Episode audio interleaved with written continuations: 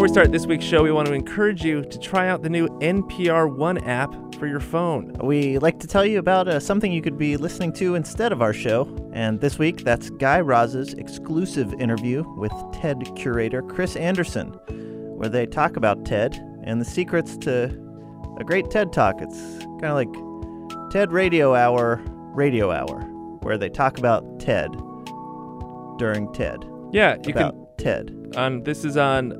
Kind of a recursive TED loop You uh, from which you cannot escape. find that conversation by searching TED Radio on the NPR One app. You can also find stories from your local station and more great podcasts like the TED Radio Hour. Next week, we'll be talking to TED curator Chris Anderson about his conversation with Guy Raz about TED and the TED Radio Hour on the TED Radio Hour. And that is the TED Radio Hour Radio Hour Hour. Uh, you'll also be able to find that on NPR One. NPR One is on your app store now. So, a couple weeks ago, there was a police chase uh, with a helicopter in England that resolved in kind of a fascinating way. On the line with us now is Rory Niblock. He's a tactical officer and part of a helicopter crew there in the UK.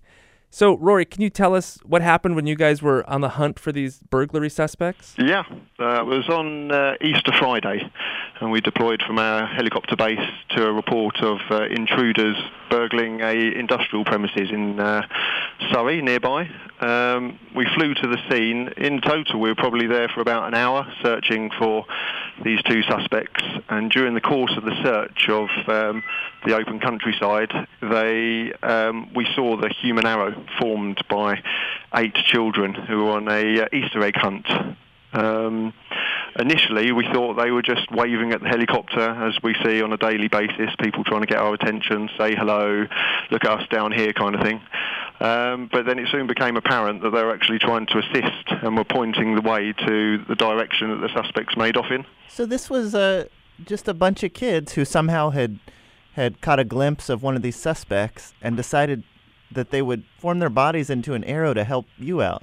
yeah, it, it, it appears that they literally just used their own initiative. We thought they were probably prompted by parents, but uh, apparently not.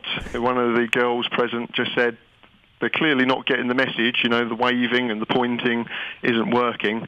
Let's get down on the ground and make a massive arrow and try and spell it out to them. And uh, we followed the arrow to a nearby woodland where uh, one of the suspects was located using the thermal imagery camera.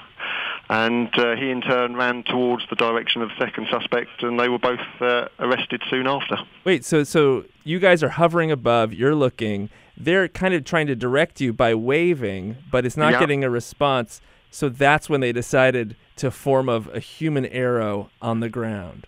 That's right. Yep. They, um, we spoke to them soon after, and they said, "Did you not see us waving?" And myself and my colleague Matt said, "Well, we did, but we see people waving at us all the time. And obviously, when you're chasing two burglary suspects, you get very task focused, and you just, yeah, not now, kids. We'll come back and wave later, kind of thing. Yeah. Um, and um, that's when they thought they had to uh, use a different method to get our attention and say, no, you really need to pay attention to us. We're trying to help you, kind of thing, which is what the human arrow um, reflected. So, moving forward, have you thought about hiring an elite team of third graders to? yeah, the um, as you can imagine, there's been quite a few jokes as to why didn't you realise in the first place, and um, it's all good banter. But as yet, we haven't experienced any other arrows in the south of England. Um, but never say never. And now it's the part of our show where we like to thank our sponsors. And this week that's stamps.com. With stamps.com, you can avoid trips to the post office, buy and print official U.S. postage for any letter or package right from your computer. 600,000 small businesses already use stamps.com. Right now, use the promo code EVERYTHING for a special offer a four week trial. You can be on trial for four weeks, uh, and possibly get off on a technicality. plus a digital scale and free postage. Go to stamps.com, click on the microphone, and type in everything. Also, this week, we are sponsored by Casper. They are an online retailer for mattresses. Casper mattresses are American made and obsessively engineered for comfort. They use two technologies, latex foam and memory foam, to give just the right amount of sink and bounce. And they have a risk free trial. You can try out your Casper mattress for 100 days with free delivery and returns. It's outrageous comfort at a polite price, according to them. So go to casper.com slash everything to check out their options. And they have a special offer for listeners of this podcast. Use the promo code everything to redeem $50 towards a Casper mattress that works for you. Terms and conditions apply. You know what that sound means? We're about to talk about plasma polymer coated porous silicon microparticles. Nico Voelcker works in nanomedicine. So his lab was experimenting with putting therapeutic drugs into tiny particles as a way to deliver them into the human body. And in one recent experiment, they had loaded these spongy particles with a drug, but the surface of the particles was releasing the drug too fast uh, to help anybody. So um, we had the spongy particle, we had the drug in there. We had to find a way of of surrounding the particle, coating the particle with something that would help us control the way that the drug was released. So they needed to put a coating around the particle, which is complicated. But uh, imagine you're making a peanut M&M. Okay, so the peanut is the drug, and then the particle is the chocolate uh, around the peanut and they needed to get the candy shell on top of the chocolate.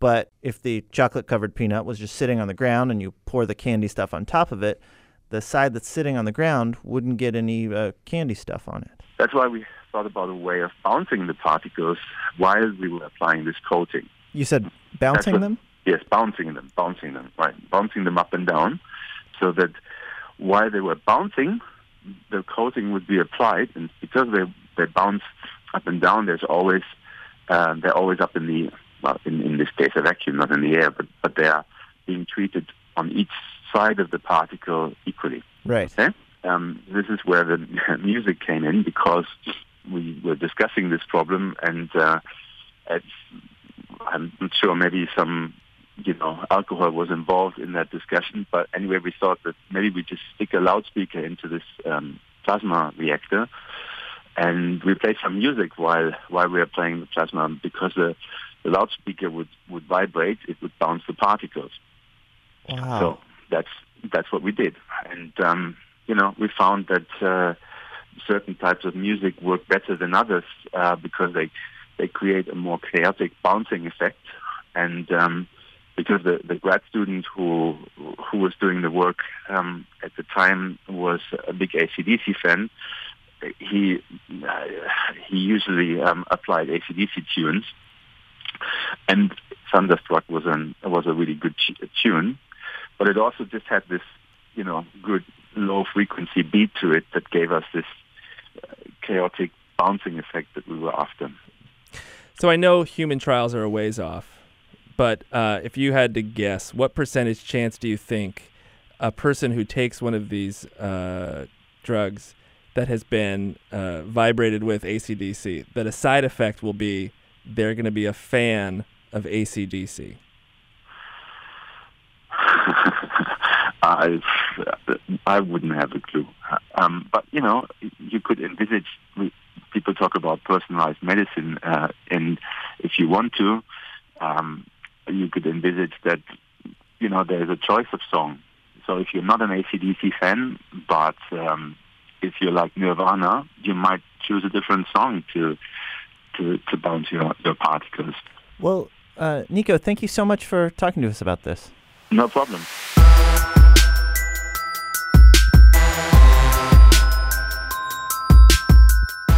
One new message. Hey guys, this is Alan in Houston. I recently listened to the episode about how cars get their names. I was wondering if I could get some pointers about how to name my car. It's a 2003 Subaru Forester, and it's dark green. I've never named any of my cars, but I like my Subaru, and I think you should have a good calling card. Thanks. Well, Alan, uh, there's a clear, correct answer here. You should name your Subaru Forester Sean Connery. Sean Connery, star of the movie Finding Forrester. Here's the only clip.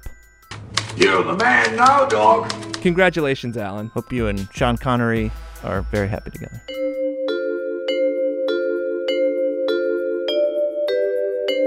Last week, the story came out that the Large Hadron Collider at CERN had been brought down. There was a short circuit uh, caused when a weasel had wandered into it. And if something were to go wrong here in CERN, this uh, machine it could destroy the Earth. Really, it, it could destroy the the entire universe.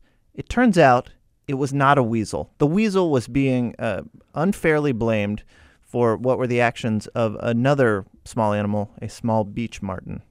So what we want to do here today is defend the weasel. Restore its reputation. So online with us now is Professor Carolyn King. She goes by Kim uh, from the University of Waikato in New Zealand. So Kim, um, let's start with this. Here in the U.S., when we think of weasels, we think of people that are sneaking around and you know, kind of up to no good. Is that fair? That's just plain character assassination. It's very unfair. Is that right? They're not sneaky animals? Well, they're, they're predators. They they make their living by hunting down their prey. If they don't, they don't survive. So it isn't appropriate to apply human ideas of moral behavior to animals. It's very unfair. Is there anything you would want to tell people that uh, makes them cute, or, or I don't know, maybe maybe you don't even think they're cute, but you like them? But was there something you can think of that uh, would convince somebody that you know what, you guys are wrong. This is why you should love weasels. Well, cute is perhaps not the first word that comes to mind because they've got too many teeth for that. But they are beautiful in the sense that they are like a perfect tool in that they, I mean, you can imagine a, a really well designed hand tool. They are perfectly adapted for the life that they have. They they kill things very very quickly. They a, a mouse or a vole found by a weasel probably doesn't have more than a couple of seconds for a squeak. Uh, they are, if you want to think of them that way, reasonably humane killers. Uh, they can uh, hunt uh, voles and lemmings in their burrows. And then when the ice ages came and the burrows got covered in snow, they could still survive by diving under the snow and um, denning in the uh, lemming nests. Are and you, then after, sorry, Kim? Do you do you mean that they would, when they would go down there, they would would they uh, hang out there to escape the winter? Yes, among yes. their prey. Yes, indeed. I mean, it seems like it would be great emotional conflict that you were in the home of the of the creatures you were eating. Well, no, the creatures you're eating uh, are not actually alive by the time the weasel takes in up residence because the lemming, uh, if a lemming is at home when the weasel visits, it provides uh, board as well as bed. That's fa- it's a bed and breakfast then. Yeah, absolutely. And uh, you can in the in the melt uh, when the snow disappears, and you can find the winter nest of the lemmings on the surface of the ground. Uh, you can very often find nests that weasels have uh, visited in because they tend to pluck the fur and line the nest with fur to make a super insulated warm chamber. Uh, and then they will leave um, bits of jawbones and feet and tails and stuff lying around that they haven't eaten. Kim, would you ever have a weasel as a pet? I did, yes, I did once. I had one. You have to get them before their eyes are open, which means they've got to be pretty young. But I did have uh, a weasel which I trained. I could get it to go um, up my arm under my under the sleeve of my jumper Wow. and round my neck and come down uh, the sleeve of the the other arm. And uh, except that it tickled me on the way, it was really rather fun. what was the weasel's name? uh, Minerva, I think, Oh. quite some time ago. Um, Kim, do do weasels make a sound? Yes, if you threaten a weasel, if it's in a corner, it has a very short explosive bark, which it, it can use. Um, I think it would probably mess up your recording if I tried to uh, imitate it, but it's it's very startling. Uh, if you have a, a a weasel in a corner, it will go like that. It's very startling. Yeah. Kim, thank you so much for uh, helping us rehabilitate weasels, or their, at least their image. Right on. Thank you. Well, that does it for this week's show. Would you learn, Ian? So we we called Kim to restore the reputation of the weasel, Mm-hmm. and we asked her essentially to tell us the best thing she could about a weasel. What she told us is that it's a ruthless killer that steals the homes of those it's killed. And lines those homes with the fur, the skin of the former residents. I understand that it does the things it does well, but those are not. Like if I were a, a weasel applying for a job, Right. I would try and think of other things to say about myself. I'm a humane killer. Yeah. Oh, in my in my previous job, I um I made a nest uh, after I ate a uh, helpless small animal, and I I just hope that here at this daycare center, I can bring some of those those skills to to help the the children. I understand you also do some interior design. Could you talk about that? I do. It's both a passion and uh, it's my instinct. How to Do Everything is produced by Nadia Wilson with technical direction from Lorna White. Our intern this week is Hisham. Hisham is in charge of uh, the How to Do Everything casino. Great work, Hisham. Get us your questions at howto at npr.org. And you can visit our website at howtodoeverything.org. I'm Ian. I'm Mike. Thanks.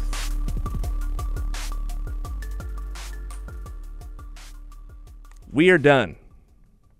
We've finished talking for this episode. But you, you are required to continue listening to NPR podcasts. For It's not- example, it's not our rule. You can try the new NPR podcast Code Switch, hosted by Gene Demby and Shereen Marisol Meraji. Code Switch is a new podcast that helps us understand how race and identity crash into everything else in our lives, from music to food to sports, all from a diverse group of journalists. You can find Code Switch on npr.org slash podcasts and on the NPR One app. Yes. Yes. You're the man now,